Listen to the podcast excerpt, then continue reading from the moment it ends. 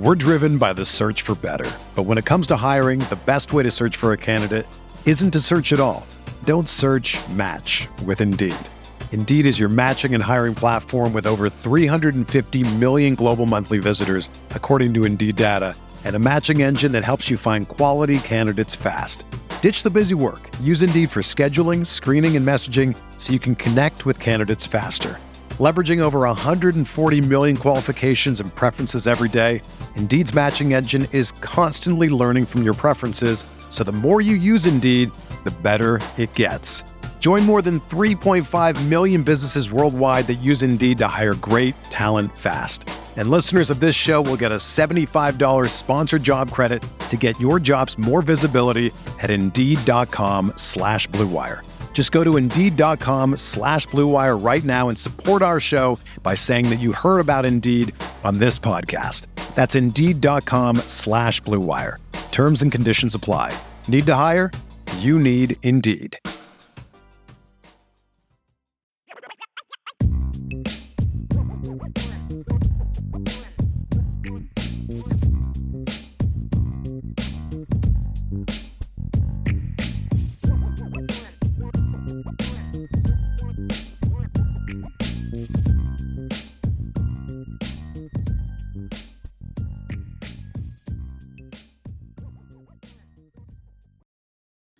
Hey, and welcome to another edition of the Irish Breakdown podcast. I am Vince D'Addario. I'm the football analyst here at irishbreakdown.com.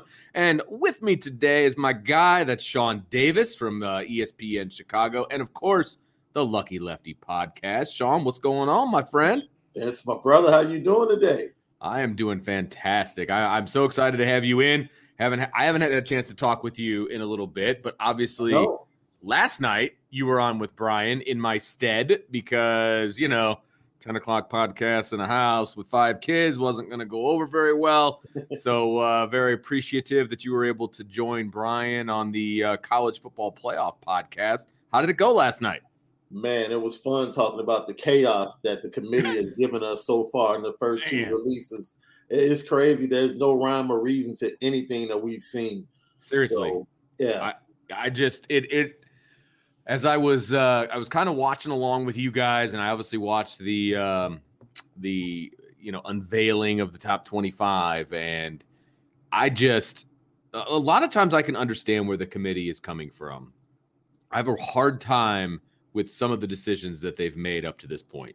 Absolutely. Absolutely. It is so confusing because in one state you see them using head to head to differentiate when it comes uh, to Purdue and Iowa at 19 and 20. But then at six and seven, head to head doesn't matter when it comes to Michigan and Michigan State. Right. You see half of the top 25 coming from two conferences. So they're basically telling you they have more respect for those two conferences than any other conferences, including the non power five. So it's like, Yeah. this bad loss since you came from the Big Ten and the SEC is actually okay. Right. This bad loss since you're outside of those conferences are really bad, and we're going to penalize you for it. It's it's all over the place. Yeah, it really is. And you know, they're they're setting up, you know, Alabama, Ohio State to if they take care of their business, right? Yeah, To be in the playoff. Even Yeah. even a two-loss Alabama, I think if it's a good loss against Georgia, I I'm not going to be in any way surprised that they're in the final four. I, I'm totally shocked by that. I'm, I'm going to be. I mean, too. Like me personally, no chance. You get two losses, you're done. You're out. Yeah, right. But I, I feel like the committee's setting them up to where they're going to have an opportunity to make a case. and, and based upon what? Right. You know, it's like okay, you love the SEC and the Big Ten, and let's be honest, on the field, those have probably been the deeper and more competitive conferences in all of college football this season. And traditionally, they're at the top. Sure. And you know, especially when you have teams like USC not holding down the Pac-12 historically as they have before. Right. But with all of that being said, you know, you you show no love to Oklahoma that's undefeated. Absolutely no love. They're still Like, eight. They didn't move at all. They didn't move at all, which is crazy. And then you basically tell Notre Dame, look, that was a bad loss against Cincinnati, which we all agree, Vince. Like we all agree like there's no way you should have lost that game to Cincinnati at home. No, there's no way. They're, we don't feel like they're a better team than Notre Dame. No, especially the, the last three weeks and the way that they've played. And I think we've seen that the way they yeah. played after that game. You know, they've struggled. They had to have two goal line stands to beat a Tulsa team that has struggled all year long. So when you look at this, there's so much for them to pull from. But I will say this in the stead of the committee. I do believe this is one of the most difficult years to be able to operate. And it's a new crew in there. Yeah. It's, it's, a new crew, new faces, new ideas in the room. So this uh, game control thing, which is similar to what they use for the NCAA basketball, men's basketball, women's basketball tournaments, is being included. Maybe that's the differentiator between Michigan and Michigan State. That Michigan controlled that game for three quarters, and then Michigan State eventually sure. won it. So, oh man, I, I just don't know. I'm, I'm yeah. hopefully things on the field would decide in right. the coming weeks with everybody, Michigan State, Michigan, Ohio State, all playing each other. Cincinnati, you know, having to earn their way and play much better in a conference that gets no respect. They should be winning double digits and winning those games easily, but the toughest part of their slate is coming up. Right. So I, I, really don't see Cincinnati being able to do that, which means what you said about a two-loss Alabama team could be, man, very much the case. Right. Very and, much the case. Yeah. Yeah. And I the conversation you guys were having, I thought last night was really interesting in that uh, you know, Ohio State's fourth right now with a loss to Oregon, obviously.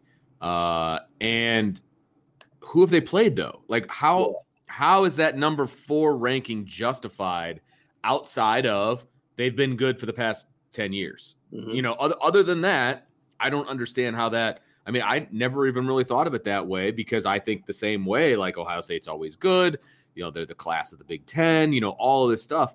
But who have they played thus far? Now, their strength of schedule will increase as they play Michigan State and Michigan, yeah. of course.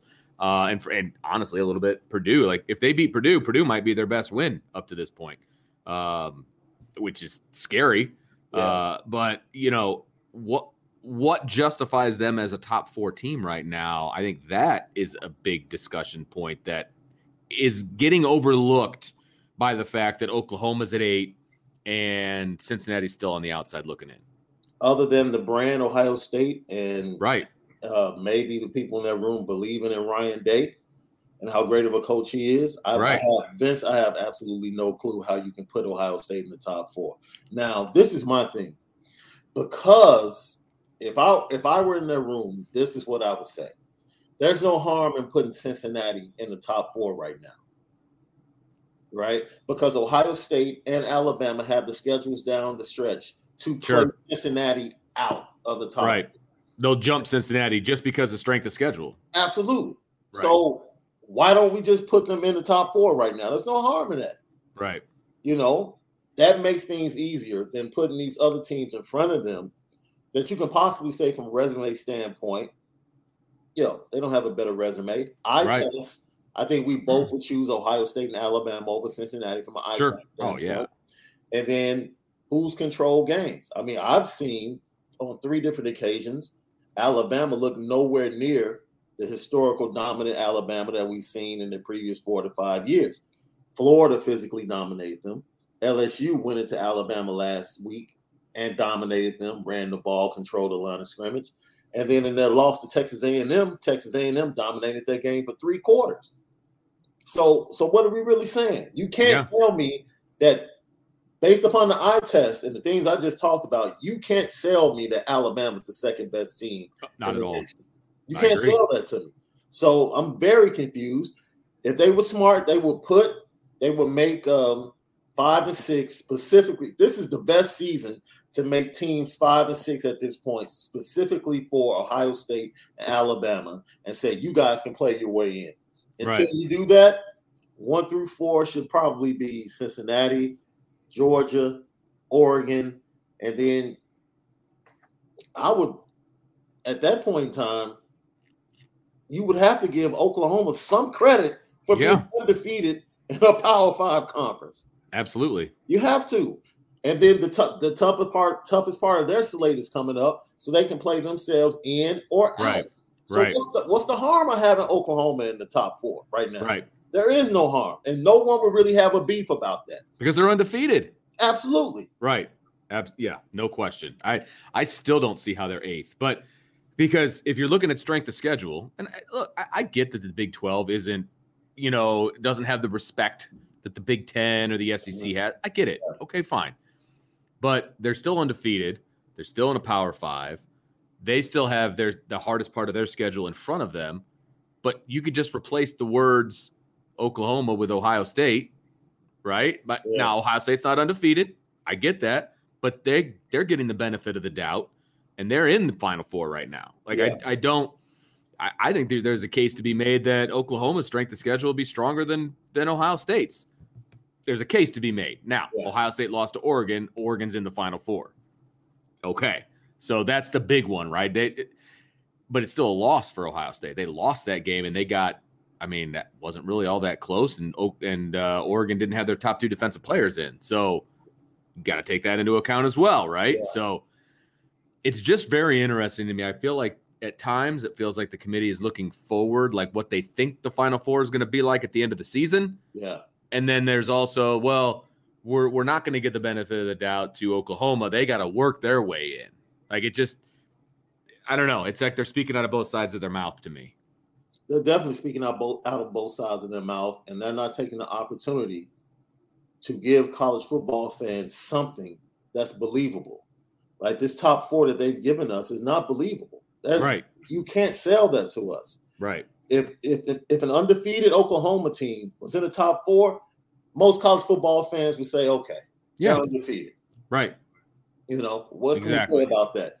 Like you, oh, Ohio State, like you said, they just lost to Oregon, and Oregon has its flaws as well.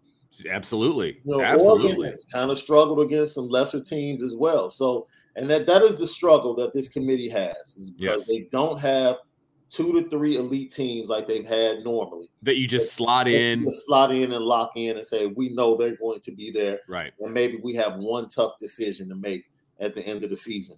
It's going to be very difficult depending upon how things play out in the Iron Bowl, the SEC championship game, Big Ten championship game, and the end of the Big Ten season.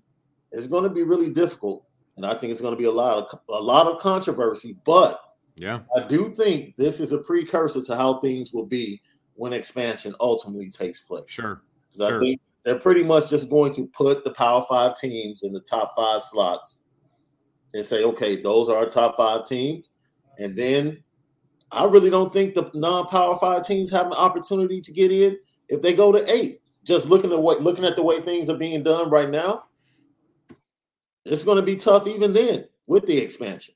Yeah, no, you're absolutely right. It's going to be it's going to be very interesting. I I think a lot of it is going to what's going to benefit the committee, I think, is going to be that a lot of these teams are going to play themselves out of contention, right? And you know, we'll we'll see what that looks like, but I think the Big 10 could eventually eat themselves alive.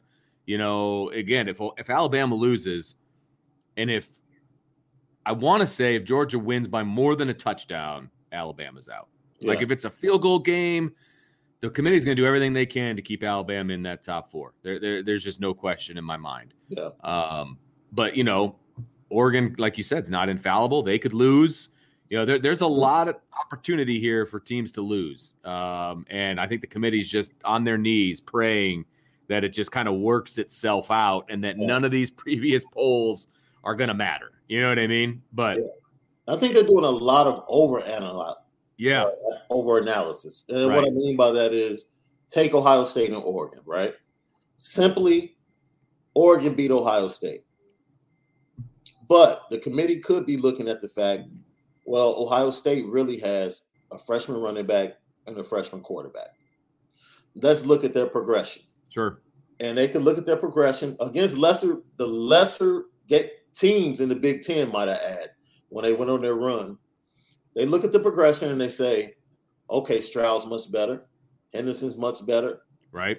They went up against a very tough. Remember, the, one of the last times we actually talked before the Big Ten or at the beginning of the Big Ten season, I said the most difficult defense for them to face would be Penn State because of their secondary. And their secondary can match up against their wide receivers. And Penn State played them very tough at the horseshoe, which sure. wasn't shocking to me at all. But the CJ Stroud that showed up against Oregon probably doesn't beat Penn State. And when you have people in the room that probably think like that, sure, they give more credit to that Penn State right. win than probably should be given because Penn State at this point in time is, is, is an okay team, but they really can't threaten you offensively. Right. Not with Sean Clifford. I don't think anybody thinks Sean Clifford is one of the greatest quarterbacks in the nation. No. With all of that being said, when you look at that game, they shouldn't get a lot of credit because it was a highly contested game. They shouldn't get a lot of credit for the Nebraska win. But I think a lot of people look at the fact that Nebraska played Oklahoma close. Right. They played a lot of other um, played Michigan close, Michigan State. So even though they're three and six, maybe they don't look at Scott Frost squad as a normal three and six bad team. Maybe they look at them as a very competitive squad. So I don't know what they're thinking, Vince. I'm just throwing stuff, hoping it can stick and make our listeners feel a little bit better about the chaos that was released on yesterday. I know, but who knows? I'm with you, man. I'm I'm with you. So appreciate you talking to me about that because I, I, missed out on last night and yeah. uh, I, I, wanted to get my two cents in there, but it's just a week two of chaos. It's really it's really what it is, and uh, we're gonna see how things develop. And yeah. I look the way this season has gone up to this point chaos has been has reigned supreme. I mean, that's like the the, the go to word for this whole season. Mm-hmm. I expect it to continue. I mean, there's going to be upsets we're not expecting. There's going to be chaos, and as far as Notre Dame is concerned, they just got to keep winning. Just that's keep winning. Yeah. You got to get to the finish line 11 and one. If you got if you get to the finish line 11 and one, you're going to have a say in whatever happens in the postseason. So you got to stay the course yep. if you're Notre Dame. Got to stay the course. Notre Dame football is finally back, and there's no need to exhaust yourself searching all over the internet to find Irish tickets anymore. Because TickPick, that's T I C K P I C K, is the original no fee ticket site and the only one you'll ever need for all of your go to Irish tickets. TickPick got rid of all those awful service fees that other ticket sites charge, which lets them guarantee the best prices on all their Notre Dame tickets. Don't believe it? If you can find better prices for the same seats on another ticket site, TickPick will give you 110% of the difference in the purchase price. The Irish hit the road for the first time in a month as they head to Charlottesville, Virginia to take on the University of Virginia. Can the Irish withstand the passing attack of the Cavaliers? Find out in person now with TickPick. Just visit tickpick.com slash Irish today to save $10 on your first order of Notre Dame tickets. Again, that's tickpick.com slash Irish today to save $10 on your first order of Notre Dame tickets. We're driven by the search for better. But when it comes to hiring, the best way to search for a candidate isn't to search at all. Don't search match with Indeed. Indeed is your matching and hiring platform with over 350 million global monthly visitors, according to Indeed data, and a matching engine that helps you find quality candidates fast. Ditch the busy work. Use Indeed for scheduling, screening, and messaging so you can connect with candidates faster.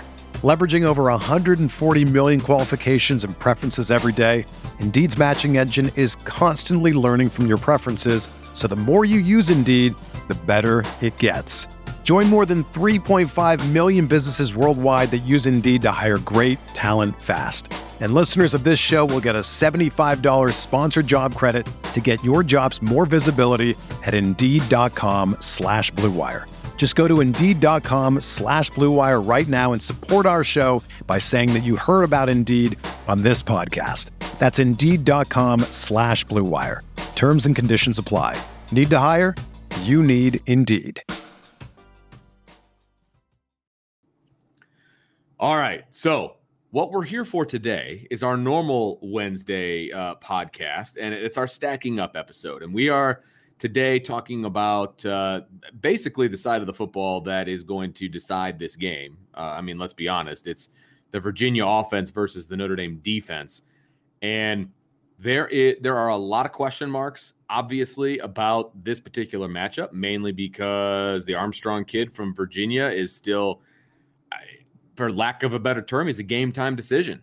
Yeah. Um, and we may learn a little bit more as the week goes on here if we hear from Bronco Mendenhall uh, if he's actually going to play. But if he's healthy and he's cleared, he's going to play. And they need him to play. He's the trigger man for this offense. I think he's the second leading passer in the country. Uh, he, he, accounts for over, oh, I think over 400 yards a game. I mean, the, the, the dude, the dude's an offensive, you know, juggernaut. Um, and if he plays, you know, Notre Dame's going to have their work cut out for him in this one.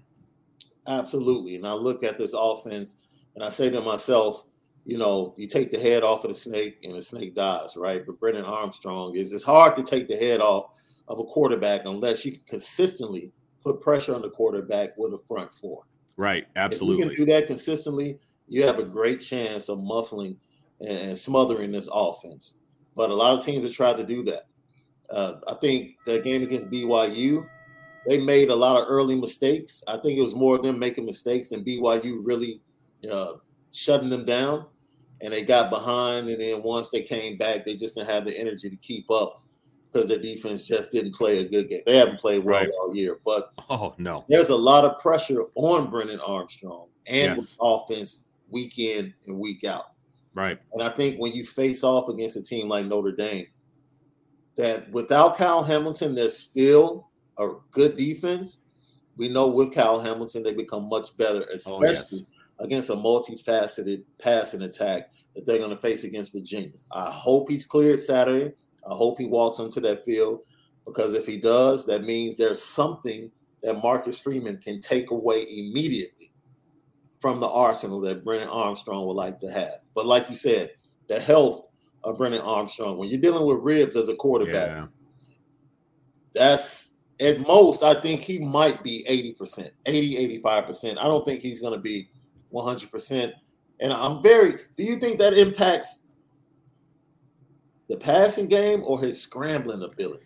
You know, it's it's it's all of the above, and I know that that's yeah. that's possibly a cop out answer, but he's averaging he's averaging 30 yards a game on the ground, so which puts his total yardage average to like 425 yards a game because he averages 395 through the air. But he's a dangerous runner. He's a slippery runner. He's he's very similar to Sam Howell in, in the in the fact that he's slippery, right? Mm-hmm. Um, and he can make you pay. He can move the chains. You know, he's not going to run away from you, but he can move the chains if if you go man to man and you turn your back on him. Um, and so it's it, it's a dual threat. He's a dual threat guy. He, yeah. he can hurt you with his legs. He can hurt you with his arm. And so, yeah, you've got to take into account both because if you don't, he's going to burn you. And yeah.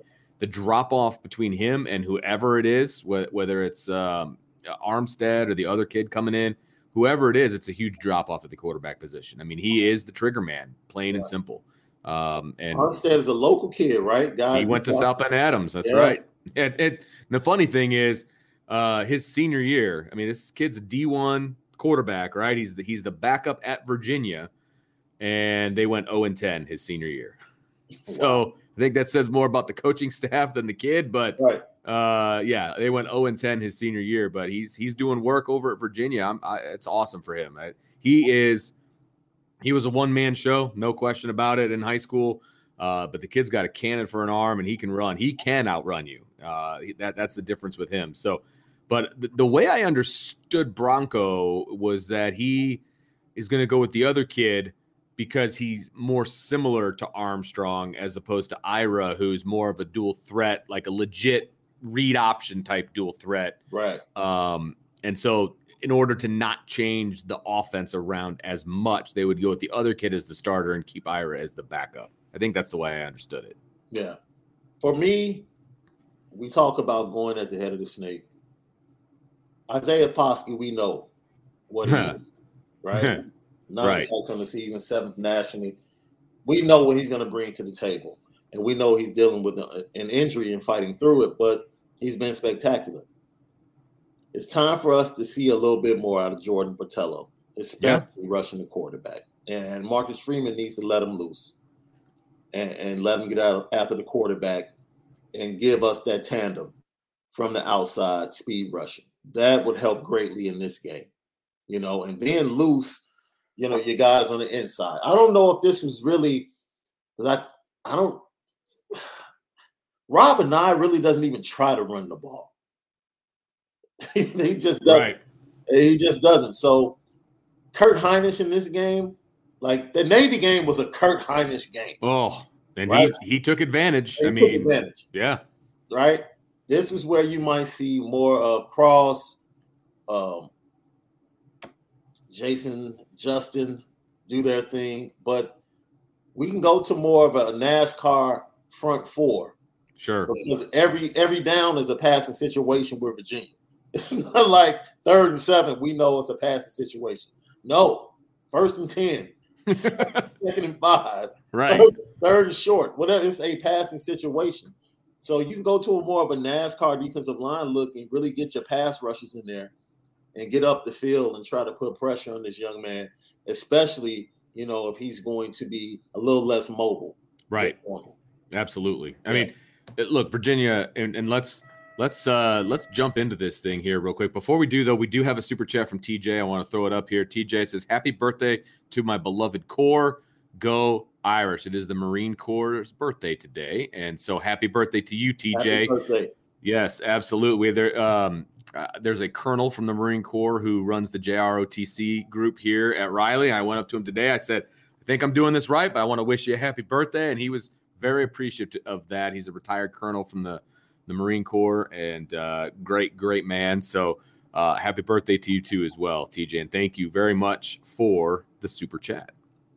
Okay, so we are going to dive in. Let's start. Let's. So you were kind of talking about the uh, the run game, and so let's jump right into that. Uh, let's see here. Boom. There we go. There. There's the yardage. There are the numbers. Um, you know, Virginia is averaging 144 yards a game. Again, Armstrong accounts for 30 yards of that. So everybody else accounts for 114 yards of that offense uh, or on the ground. And obviously, that's not great. They, they rank 84th in the country uh, as a team. And, uh, you know, five yards of carry is, is not bad, but you right. can tell that they they don't try to run it that often if they're averaging five yards of carry. And you have to include the three to five jet sweeps that they run, you know, in that as well. Absolutely. And uh, Taulapapa, look, I think he has close uh, right at 300 yards on the season at this point. Yeah, 294 or yeah. 290, excuse me, 290. Yeah. And that's your leading rusher? Right. It's like, no. Rob Anae they they've committed to the fact that the best way for us to win is to put the ball in the hands of Brennan Armstrong and let him. But he has a lot of weapons. Now, yes, see, he does. This is not like Sam Howell and um, Keith, uh, Kedon Slovis having Drake London and Josh Downs. It's totally right. different. Yep. Totally different. This is wide open, and they have three or four guys that can beat you. No question. Three or four guys, and then they have. I, I swear they have a seven footer playing tight end. Like, this kid is. He's, he's number zero is absolutely huge, and he can run like a deer. So they have weapons in the passing game, right? And, and they love to gut you in the seams. So it's going to be a, a, a really difficult task for Marcus Freeman. Yeah, it's somewhat depleted secondary because remember TaRiq Bracy, you know, is kind of injured as well. So you're going to see uh, Ramon Henderson and a lot of youngsters getting into the game, and um, we'll we'll see what they have and what they can do. Yeah, I think you know it, from a from a running attack standpoint, uh, you know Notre Dame is obviously very good against the run when they yeah. focus on the run. You know, when I, I think that you know where the Virginia the Virginia coaching staff could run into a problem if they start looking at what, for example, USC did to Notre Dame towards mm-hmm. the end of the game. You know mm-hmm. what uh, North Carolina did at times. You know during their game where they were running at will because Notre Dame wasn't even trying to stop the run at that yeah. point, going three front. You know all that fun stuff. And I'm a little bit worried that Notre Dame is going to go back to that three front and, and just kind of focus on shutting down the passing game. Yeah. And then Virginia, that look, they're good enough where they can take advantage of you if you're not going to try to stop the run. Notre Dame, at this point in the season, I think, um, and I want to get your opinion on this as well. It's not just about the three front. That that it does annoy me when everybody's like, "Oh, three front, they can't." Blah, blah. It's not just about the three front, but Notre Dame has shown that they are better when they've got four down.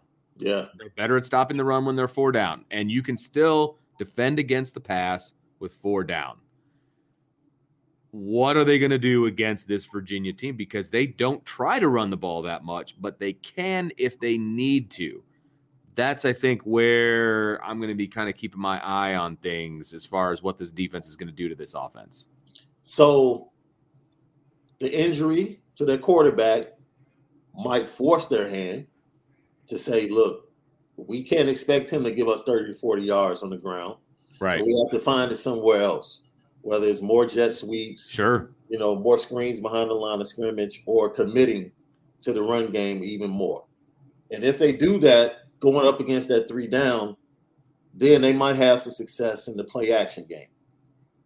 But for me, just watching how they go about doing things, I still believe Rob Anae is going to put his faith and his trust in his quarterback. And I mean, how you have to totally understand that. I'm You like, still got to be you, right? I mean, that's, that's their identity.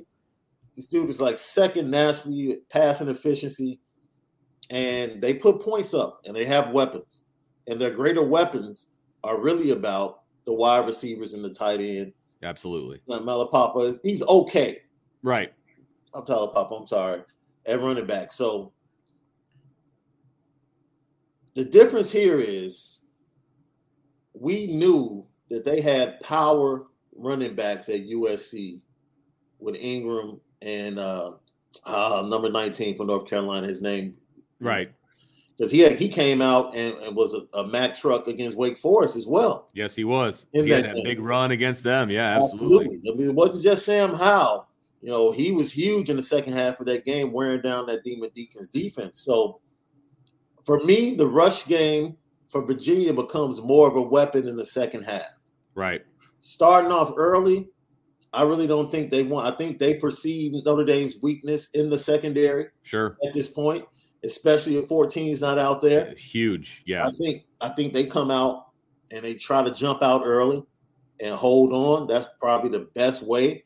They best route to winning this game is to get up on Notre Dame and cause Notre Dame to play from behind. Because I don't even though they love to pass the ball, if you give Notre Dame and their defensive front the ability to just pin their ears back, one of the listeners just said in the chat, yeah, this is this is a game. We Mhm. see Notre Dame come up with four, five, six sacks because they're going to have plenty of opportunities and Yes. they don't have to worry about the run game on their way to the quarterback. So, right. you, Vince, if you and I were OCs for Virginia, we would probably say, you know what?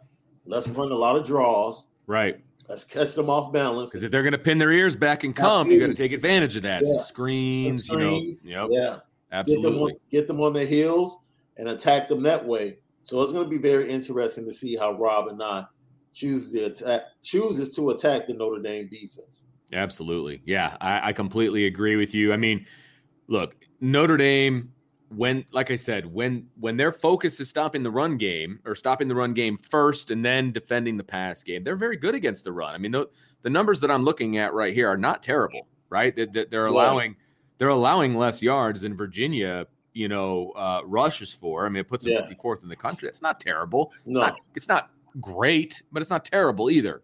Um, th- they're not bad against the run. I think they've been abused a little bit at certain times. Yeah. Um, you know, so I, I think that that's something that they obviously need to work on, and I think that they're getting better at that. I agree. Um, I agree. yeah. So it again, it's what is the focus going to be for Marcus Freeman's defense? How are they going to go up against this? But I think for me, uh, I, I'm still going to give the advantage to Notre Dame, mainly because I don't think Virginia is going to try to run that much. No. Um, and and so I think that automatically gives Notre Dame the advantage. And you know, the yards per game has gone for Notre Dame's defense has gone up simply because number 14 hasn't been there. Right. Let's just be real. You know, the chess piece he is for Marcus Freeman and that defense. And then number two, they face two teams that love to throw the ball, and they made the conscious decision not to be as aggressive Right. against USC and North Carolina to keep them. And if they had played fundamental football against North Carolina, they probably hold North Carolina under 30 points. Agreed. Agreed. I'm talking about just simple tackling, Right. and not making mistakes, not getting two guys rushing in the same gap, right? Allowing Sam Howell to get outside and run the ball the way he ran the ball. If they just play sound fundamental, sound fundamental football, if they do that against Virginia, I think they can do the same thing. Right. Now, this, this I have a question for you. Okay. And I asked I asked Brian this question offline, but um, since we're talking about this matchup, I want to get your answer to it and the listeners because I, I think it's going to play well for how the committee looks at Notre Dame after this game. I think this is a big game. I do too. Showcase. You know, the committee will be watching. It's prime time. This is a game where if you put on the show, the full complete show as a team, Notre Dame can jump a couple of spots. I, I really do believe that. Yeah, no, I, I agree with you. I, I, think this is their last marquee game of yeah. the season. This mm-hmm. is their last hurdle. If they can get over this with flying colors, you know, beat Virginia by a few touchdowns, I think that goes a long way. I really do. Um, because Virginia, you could argue, is playing better than USC in, in North Carolina, which everybody thought was going to be the marquee games of the season. That's why they were night games, by the way, um, at home. And you're right, I, especially if Armstrong plays. If Armstrong plays, I think that plays actually into the hand of Notre Dame from an overall standpoint. You know, will the game be closer if he plays? Probably. More likely. Um, yeah. But will it be a bigger win if he plays? Absolutely. Because you know the haters just well, their starting quarterback was out. Of course Notre Dame won, or of course they won in you know great fashion. I mean, it's still built in because he's still look, his ribs are not going to be completely healed. No. Right. And so the excuse is still built in that he's not at 100%. Yeah. Right. But this is still the biggest hurdle for Notre Dame left on on the schedule. And and people can, you know, talk up Stanford and, and Georgia Tech all they want. This is still the biggest hurdle left, and it's not close. Um, so I agree with you. I, I think if Notre Dame does what they should do in this matchup, yeah, that yes, they could bump up a few spots for sure. Yeah, their their rush stats are going to get much, they'll be really good coming out of this game. Right, absolutely. They, I think they hold Virginia under 100 yards. Yeah. Uh, oh, on the ground? Yeah, yeah, they should. Yeah, absolutely, they should. Yeah. All right, Sean, we have a super chat, uh, really just for you. Um, okay. and so I'm pulling it up here. Let's see here. There we go. From Rick, he said he he he did follow it up, and he says, "I know it's off subject, but I don't care. We're going for it because Brian's not here. We're going crazy. Uh, Rick Doyle, thank you, Rick, for the super chat. He said, Sean, love when you're on the show, and you will see me on your channel for sure. Love your perspectives. Question How did you and IB link up? Little peek behind the curtain. Ironically, I don't know. like literally after the show last night, Brian and I were talking, and we asked each other this same question: How did we meet? Like, and we can't remember if it was like an inbox or something, but I do know at the time I was doing some work with another podcast, and there was a big game between Notre Dame and Miami, and that's how we wanted Brian on to talk about it, and that was the initial meeting. Gotcha. We couldn't, we couldn't remember how it took place, but that was the initial meeting. And unfortunately, it was that 2017 loss oh. on the road. Yeah, that was we met over heartbreak. Pretty that was much. a rough one. Yeah, yeah, that was that was a rough one for yeah. sure. And then from that point on, we stayed constantly in contact, and he would join me, you know, on my podcast when we had we actually were the home of Notre Dame football at ESPN Chicago for a long time until this year when we got the White Sox. So then the relationship just built from there, and then here we are. Love it, love yeah. it. Well, I'm glad it did. I'm I'm glad it did. Okay, let's go and boom, let's pop it up here. Uh, let me get rid of that. Okay, so let's talk about the pass uh, defense for Notre Dame versus the Virginia passing offense. And this is where the rubber meets the road, Sean. This is, you know, we talk about the fact that the Virginia offense versus the Notre Dame defense is the side of the ball that's going to decide this game. Yeah. Inside that matchup, this is what is going to decide the game. Can Notre Dame match up against Virginia's pass attack? I mean, they, they're ranked number two in the country for passing yards a game at 401. I mean, that pretty much says it all. They're fifth in the country in touchdowns. Um, you know, they they turn the ball over a little bit Um, you know, eight interceptions. That's not great. And Notre Dame is very good at taking away interceptions uh, from the opposing offense. They're ranked seventh in the country yeah. uh, in that regard, and they give up sacks. I mean, they've given up 23 sacks on the season, and, and like you said, one of our posters said that you know they they want to see Notre Dame get seven to 10 sacks in this game, which might be a little excessive, but at the same time. I love where their heads at. I love the the thought process behind Notre Dame just kind of pinning their ears back and going to get whoever the quarterback happens to be. So, your initial thoughts on this side of things? Virginia's really good. Yeah. Yeah. and Brennan right. Armstrong is really good, which we knew. But just looking at the stats is like, yeah. And he's getting it done with an offensive line that I really don't think. So it's really, you know, we talked about this a little bit. Is it scheme or is it really the fact that they're really good? And I don't think they have because I think uh, one of their top receivers was actually a quarterback last year, Keytaon Thompson. So he, he's a converted quarterback. Uh, he's been putting in work. We Billy Kemp actually made some good plays the last time Virginia came to Notre Dame in 2019, I believe. So he's a slot guy that is very shifty, but they just don't have like overwhelmed. It's not like when we faced North Carolina last year and they had those two NFL wide receivers, and Josh Downs was a freshman. Yeah. No, but they spread the ball around, yes, and they the do. accuracy of Armstrong is what makes everything go. His decision making and the accuracy. To me, their best athlete is their tight end. He's he's a monster. I don't yeah. care if you line him up at the end of the line, line of scrimmage or the line, or if you split him out. He's a problem. Right. He's a matchup problem. And I think they're going to try to use that, especially against our shorter guys in the secondary and against our linebackers. So it's going to be very important what defense and and what players Marcus Freeman deploys to try to take things away.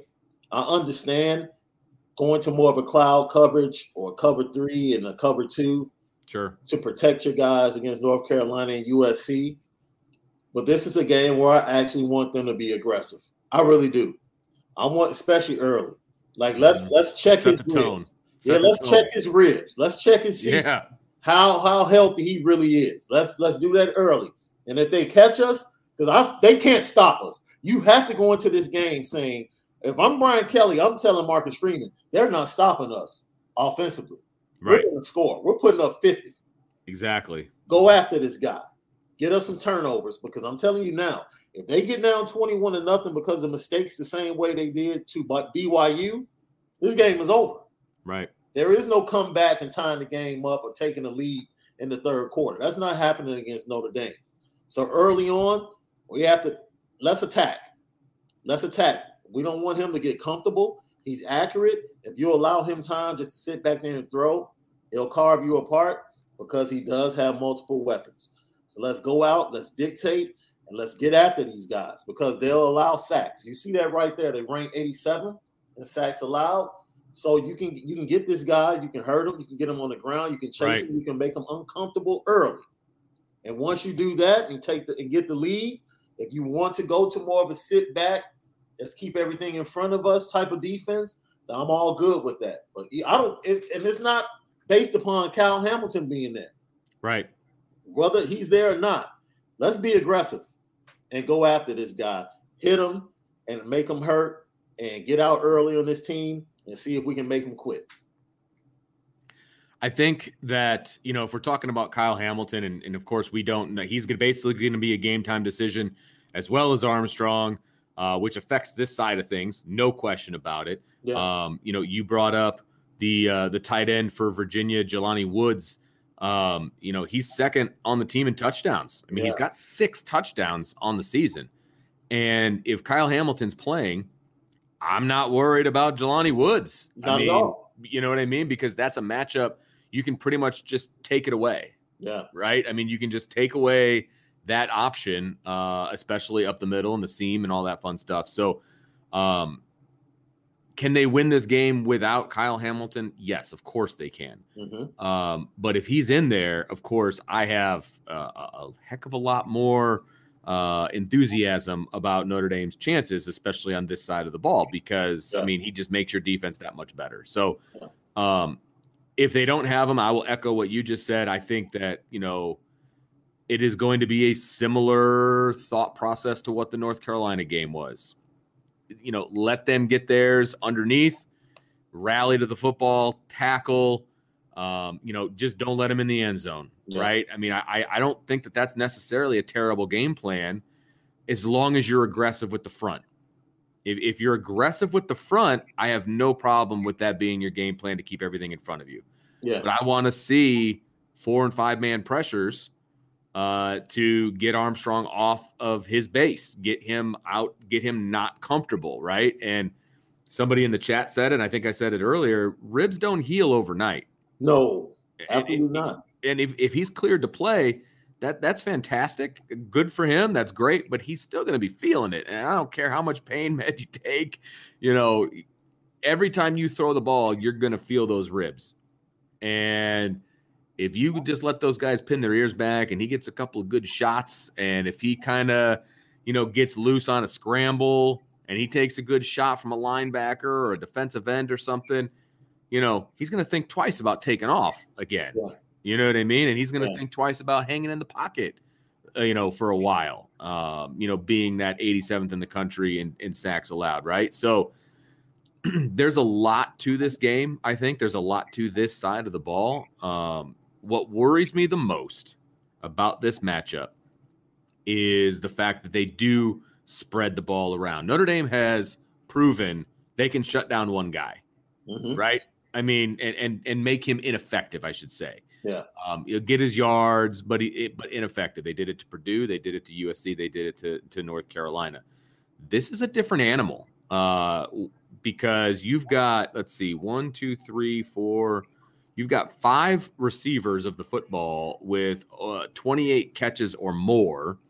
And then Mike Hollins has 16 uh, after him. So, you know, they like to spread the ball around a lot. And they've got guys that are pretty good at, at receiving the football, right? I mean, uh, you've got Dant- Dontayvion Wicks, uh, 42 catches total, averages 108 yards a game. You've got Billy Kemp, averages over 60 yards a game. Uh, I'm going to butcher this name. Uh, Keytaon Thompson. Thompson, yeah. Okay. Uh, Thompson, I can I can pronounce that part. He averages over 70 yards a game. And then you got two other guys that average over 50 yards a game. So they can throw the football, they can catch the football. They're dangerous.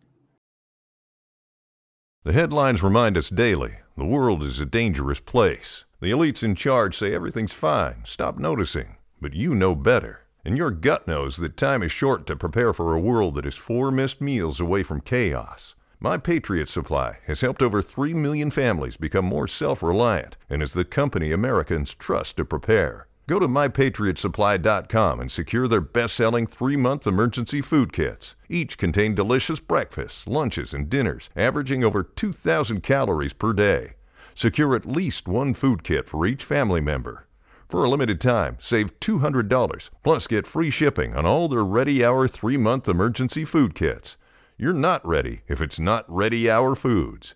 My Patriot Supply also has solar power generators, water filtration units, biomass stoves, heirloom seeds, and critical survival gear. Shop MyPatriotSupply.com today. MyPatriotSupply.com. And that, you know what that tells you about their quarterback? He's really good at progression. He's Absolutely. really good at progression. He doesn't get stuck on that first read. If it's not there immediately, he's gone to progression two, progression three, get the ball out of your hands. So that that's what you're facing. And that's why I like being aggressive and going at them early. Absolutely. Going at them early and, and forcing him to throw the ball when he doesn't want to throw it. Because if you just give him time to go back there and sit and choose what he wants to throw the ball, and you know, jokingly, it's like when you have ribs, it hurts to talk, it hurts to laugh, twist. I mean, twist, just yeah, anything. Early on, I'm trying to make him audible, hand signal, change protections, anything that can take breath that can aggravate that rib. I want people up at the line of scrimmage, fake blitzing, acting like they're in the gaps. Make him think. Do everything that can cause him to be uncomfortable early on in the game and Right. test him out. Absolutely. And Right. then you adjust from there. Now, interesting. Do you think this would be a really good game? You talk about being more effective in the four man front, and I talked about more of a NASCAR pass rush. Mm-hmm. Go ahead and put Jason and Myron on the inside. Put put Myron back on the inside for this game because he's not going to have to worry about stopping the run as much, and have them put more pressure up the middle. You know, more pass rush Yeah. up the middle for this game, and then allow Foskey, uh, Justin, if he's in the game, and Jordan Botelho to come around the edges and put more pressure with that front four. Yeah, yeah, no, moving Myron around, I have no problem with that whatsoever. I, I Yeah. think that the more you give them uh, to prepare for, the more looks you throw at them, the better off you're going to be defensively. If you're Notre Dame, uh, bringing bringing a few exotic pressures, you know, things of that nature. I think that's a great idea, and I I love the fact that you want to go with the NASCAR look up front because, again, I want them to be aggressive up front Yeah. and then careful in the back, especially if 14's not playing. Uh, I, I think that that's really, really important uh, because, you know, I have a lot of faith in Cam Hart. Um, you know, my faith is is growing with the other two guys that usually play, uh, Bracy and Lewis. Uh, Yeah. But this is a tough matchup, right? I mean, this is a tough matchup for Notre Dame. There's no question about it, especially with your leader on the sideline potentially. So um, I, I think you have to be very careful in the backfield, but I think you can light them up up front. And if they Yeah. can do that early, a lot of this, look, it's time to put some pressure on Notre Dame's offense. You know what I mean? Like I put the game on Notre Dame's offense. Like, look, Mhm. defensively, we're going to take some chances here. Yeah. And you know, we're going to we're going to try to heat up the quarterback. We're going to try to get him on the ground. You know, people in the chat are talking about whether Armstrong's going to play and like, "Oh yeah, he's, he'll play. He'll be ready to go." I think he's going to play. I do. I think he's going to play. If you're telling me that he's going to be 100%, uh, no way. No way. Yeah. And yes, he will be healthy enough to play. Okay. Um, but a couple good shots to the rib cage, and that can do Notre Dame a lot of favors. Okay. Yeah. So um, I'm putting this game a little bit on Notre Dame's offense. Look, you guys got to score. You guys have to take advantage of the fact that Virginia's defense is terrible. And we're going to take some chances defensively. They might pay off. They might not pay off at times, right? Yeah. But the pressure's on the offense to score the football. And I think that's okay for this team to put it on the offense this time. And I don't want any of that. Look, let me tell you something, man. First quarter on the first two drives last week was total bull crap. Like I the lack of focus Yeah. What we saw from the Notre Dame offense against Navy was, was bull crap. Like your your starting right tackle can't come out first play of the game Right. at home Right. with a false start. You what are we doing? And every time we get a positive play, here's another penalty. Right. And it's like that lack of focus is like, look, we're on the road, nighttime. You're going to get their best.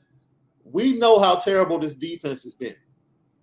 The same defense that came that went to BYU, that's not going to be the same defense, at least early on, that you're going to see. You're going to get the very best of Bronco Mendenhall Sure. strategically and those Virginia players. Sure. You have to expect that. So Absolutely. you have to come out with a mean streak, like you said, saying, look, write 50 on the on the chalkboard before you come out.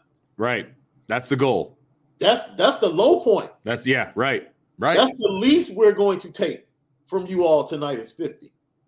If you come back in this locker room after four quarters and we have to go haven't gone over 50 points, something's wrong. Right. And you may be coming back as a loser if that's not the case, to be honest with you. I mean, And you have to make them feel that and, and, put that pressure on them. I understand. And it's Right. a game, as a coach, it might be a dangerous game, right? Because you lose Sure. cog and Avery Davis. right, Then it means everybody's going to be doing or trying to do something extra or moving to different spots. right, What hasn't changed is those five offensive linemen, that quarterback, and those running backs. Dominate. Flat out, dominate. I don't care who the wide receivers are. Dominate in the trenches, and everything else will fall right in line. The dominoes will fall. right. It- it- it's really as simple as that. They should have put up. They left points on the on the field against Navy. They left points on the field against North Carolina. Look, it's time for this offense to have a game. Absolutely correct. And there's, and there's no, no, reason they can't against this defense. There's no reason they can't against this defense. Completely agree. I, I I challenge anybody in the chat. Go to YouTube when you're done watching us.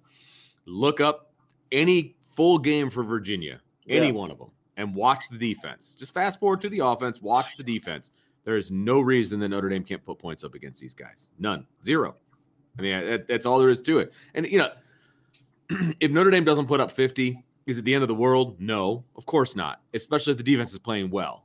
But this offense that they're going up against has the ability to put up 50. Yeah. So you have to be careful.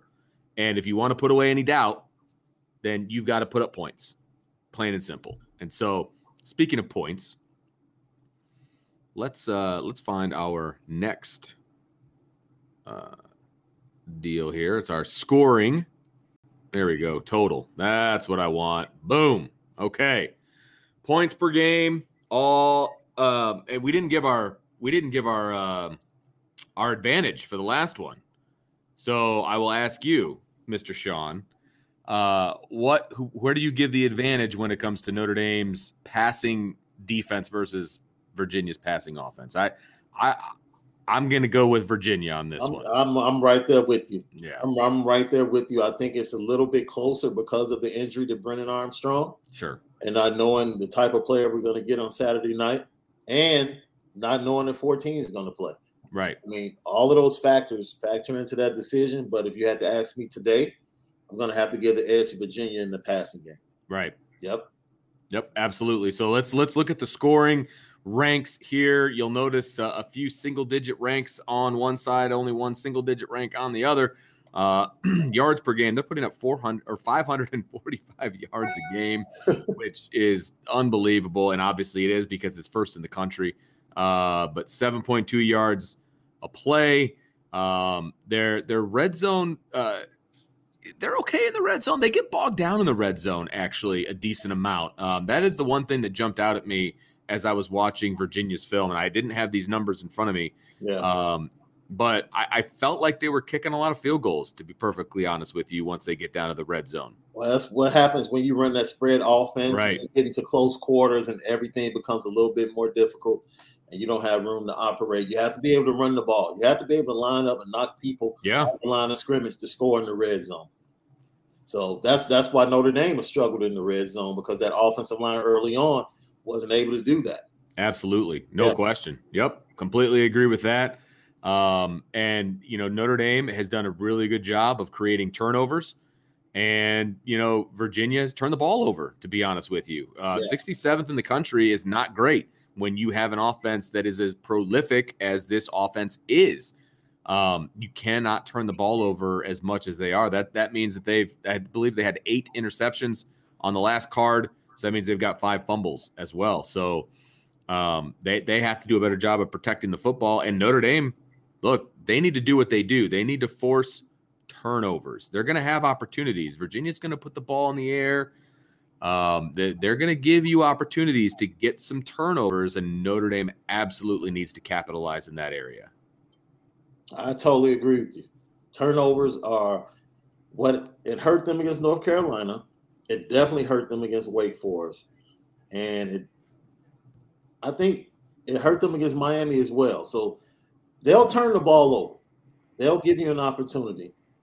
Once you get the ball, so how many times have we seen the Notre Dame offense get a turnover and not be able to cash it in with a touchdown? True. And it's been really frustrating. Or get great field position, whether it's a turnover on downs or another big play, and we just haven't been able to cash that in. Look, when you look at the rankings for Virginia, you say to yourself, well, first of all, you say to yourself, they they might average more points than their basketball team. as slow as their basketball team. It's a good point. They they oh. live and breathe with the burn offense. I know, but you know, with all of that being said, the stats look really good. But if you look at their toughest opponents, they scored 28, 30, 31. And the, their toughest opponents have been middle of the road ACC teams because they haven't played Pitt yet. And I think that's going to be the toughest game for them in conference. So Notre Dame has a chance once again if they can just play simple fundamental football. Yeah.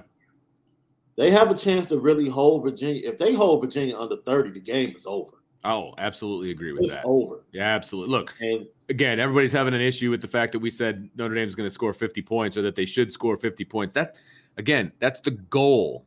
Okay. You put 50 up on the board. That's the goal. We're not predicting that to happen. And we'll have our predictions tomorrow in tomorrow's show. I, I can, uh, you know, spoiler alert, I'm not predicting Notre Dame to score 50. Okay. But would I be surprised if they did? Not really, because that's how bad. I'm not saying that's how good Notre Dame's offense is. That's how bad this Virginia defense is. Okay. Again, go watch the film. They're bad. They're really, really bad. And if Notre Dame can hold Virginia under 30 points, look, they're they're averaging almost 40 points a game. yeah, They're one point shy of 40 points a game. That's 11th in the country. If Notre Dame can hold them 10 points under their average, that's a pretty darn good day if you're Notre Dame. Pretty yeah, darn good day. Look, if I'm if I'm writing out my goal sheet, for example, if I'm Notre Dame, under 400 yards of total offense, okay, I think that's a pretty decent day. yeah. Okay. And under 30 yards points, I think that's a pretty decent day as well. Um, and would I be surprised if it was better than that? No, because I think this defense is ascending. I think they're Yeah. doing, I think they're doing really good things right now. Um, but if, if they, if Notre Dame hits their averages in this game, that's a really good outing for Notre Dame's defense. Okay, so that now now this is the perfect segue for the question I've been holding for you and everybody that's watching, right? Because this is our big game to show the committee who we are. Sure. And how much how different we are than the Cincinnati game as a team, how we've progressed, right? So what type of game would speak more volumes to the committee? Would it be Notre Dame winning, scoring 50 and winning 51 to 34? Or would it be Notre Dame being dominant defensively and shutting down the second best offense in the nation and holding them to 17 points Ooh, while scoring 31? ooh. Like which one do you think speaks more better gives you a better look as to how different Notre Dame is if you're the committee? To me, ooh, if you can hold this offense to 17 points, That's pretty I think that's where you're looking at. And I was worried that you were going to say Notre Dame was going to score in the 20s. Now, 31's not that much higher than the 20s. Okay. right. Um, so, but it's still a convincing win. Right. Okay. It can Because- be 37 17, 34 17. Right. You're, you're still talking 30s. about a very convincing win for Yeah. Notre Dame. You're, you're, you're talking what a 20, 20 points basically, uh, Mhm. or, or, you know, 15 to 20 points. Um, I think that speaks volumes. If your defense, that means your defense is not only ascending, but they may be there um, if they hold this team to 17 points. Uh, I, I think that that would be that would speak volumes to the committee and scoring. You know, for Notre Dame to score, you know, 34, 37, that's about what their average is. So that's that would be fine. I would be fine with that as well. So um, I think that's the scenario that would be best case for Notre Dame to really impress the voters. And then you know what? Then you're scoreboard watching too. Like Mhm. you- you're hoping that something similar to last weekend happens this weekend in that the teams that are up high, even Yeah. though they didn't lose, they struggled Right. right? They struggled. Right. And if Notre Dame doesn't struggle and they put a beat down on Virginia's offense like that, I think I think that would speak volumes. I, I really do. I think that they, you know, they would have an opportunity to leapfrog both Michigan teams. Yeah. Um, you know, I still don't know what they're going to do with Oklahoma, uh, but I think they they could very well leapfrog both Michigan teams and um, you know be in the conversation. I, I'm, I'm I'm torn on it. Yeah, You know, I'm torn on it because I think seeing the offense score would be a far departure from what the committee saw with this Notre Dame team and the story of the offensive line and the quarterback play struggling early. So that would be a stark contrast Sure. to what they thought Notre Dame was. You know, and we hung our hat, or Notre Dame hung their hat on the defense. So the defense coming out and being dominant, the committee saw that already. They haven't seen this offense go out and just dominate a game That's true. Lead Notre Dame to a convincing win. But either it, it's just it's, as someone in the chat said, you know, the committee loves points. You know, who doesn't love point? Love right. points? It's sexy. Yeah, Points are sexy. it's, it's entertaining. Yeah. You know, so. But I could go either way. I mean, I'm going to take either way. A dominant win is a dominant win. Right. No doubt about that. But I, it was just interesting to think like how how would the committee look at it Sure. and what would they want? What would they want to see? I think game control is important. I do want to see Notre Dame control this game from start to finish. Yes. That's that I huge. want to see. That's huge. I I agree don't- with you. I don't want to see you know it tight, low scoring going into the third quarter, and then Notre Dame pulls away. No, I want to see control from the beginning Right. to the end, and I think that is what will speak more volumes to the committee. Is that you know what Notre Dame went on the road and from the first snap totally dominated Virginia, regardless of what the score ended up being. All right. Well, that is going to do it uh, for this edition of the Stacking Up podcast, talking about Notre Dame's defense versus this Virginia offense. Again, this is the side of the ball that's going to matter, Sean. There, I no question about it. Um, it, it. This is where the rubber meets the road, as they say, and this is the side we're going to be keeping our eye on. Even though I've got a lot of, I'm personally putting a lot of pressure on Notre Dame's offense to score some points in this game. As you should, Yeah. as you should, as Brian Kelly should. Yeah, absolutely. No question about it. So, uh, if you're watching us on YouTube, make sure you hit that like button. Make sure you hit that uh, that notification bell. Subscribe to our channel. Um, the notification bell is important because when we do our post game show after games, all depends on when Brian's going to be able to get back from the stadium to wherever he's at. And when you hit that notification bell, you'll know when we're going to be up and running uh, with that post game show. And uh, also, as well, with like college football playoff shows and some of those things we do at night. Yeah. Um, you know, that's when you want to be notified. So make sure you do all that. If you're listening on the podcast, make sure you give us a five star review. You know, write us a review. Uh, I, I like to read those every now and again, even the ones that aren't good. All right, I even read those. Uh, so so make sure you guys do that. And uh, we appreciate everybody joining us. Sean, thank you. That's two days in a row. Last night, today. Make sure everybody checks out last night's uh, show about the college football playoff. There's some great conversation in there between Brian and Sean. And uh, we also want to say that we hope Brian is feeling better. Absolutely. Uh, that's why he's out today. He's not feeling the best. So prayers to Brian. Hope he feels better soon. But thank you, Sean, for filling in. Uh, it, you're not filling in, man. You're part of the team. We appreciate it, man. As always, it's a pleasure to work with you, Vince. Absolutely. And and make sure, hey, tell everybody real quick where they can find your podcast. Uh, YouTube channel, Lucky Lefty Podcast, with myself, my co-host Malik Zaire. Uh, we spin it different. We talk about Notre Dame football from a lot of different angles, interesting angles. And today, the slant is going to be released, and uh, we have our preview show coming up on Friday. So stay tuned with that. Uh, he was out doing some things with his high school team that's in the playoffs. He's a coach Nice. out in California. So uh, we had to scrap the college football playoff show, but that opened me up to be able to work There with you guys. So everything worked out perfectly. Yeah. And you can follow us on Instagram and Twitter at Lucky Lefty Pod. Beautiful, beautiful. So again, for Sean Davis, I am Vince D'Addario, and we will talk to you guys. I believe tomorrow. There, m- there might be a show tonight. Maybe, Maybe. Well, maybe, maybe. Hit the notification bell. We'll see. But uh, we'll we'll talk to everybody next time.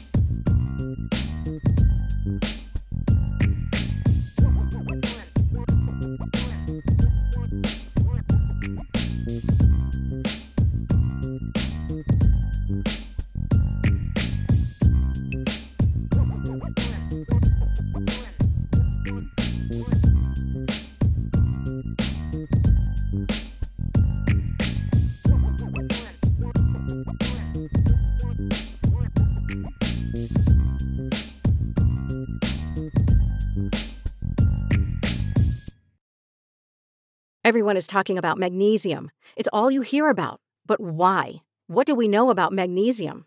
Well, magnesium is the number one mineral that 75% of Americans are deficient in. If you are a woman over 35, magnesium will help you rediscover balance, energy, and vitality. Magnesium supports more than 300 enzymatic reactions in your body, including those involved in hormonal balance. From functional medicine doctors to mental well being and female hormone experts, we all know that magnesium is the one mineral to improve all aspects of well being and health. But which one? Magnesium Breakthrough from Bioptimizers, the trusted choice recommended by leading experts with seven best absorbed forms of magnesium to ensure your body receives the support it needs for overall well being. Go to bioptimizers.com slash balance today and use code BALANCE10 for 10% off. Support your journey to wellness at B-I-O-P-T-I-M-I-Z-E-R-S dot com forward slash balance. Magnesium Breakthrough from Bioptimizers, your foundation to optimal health and vitality.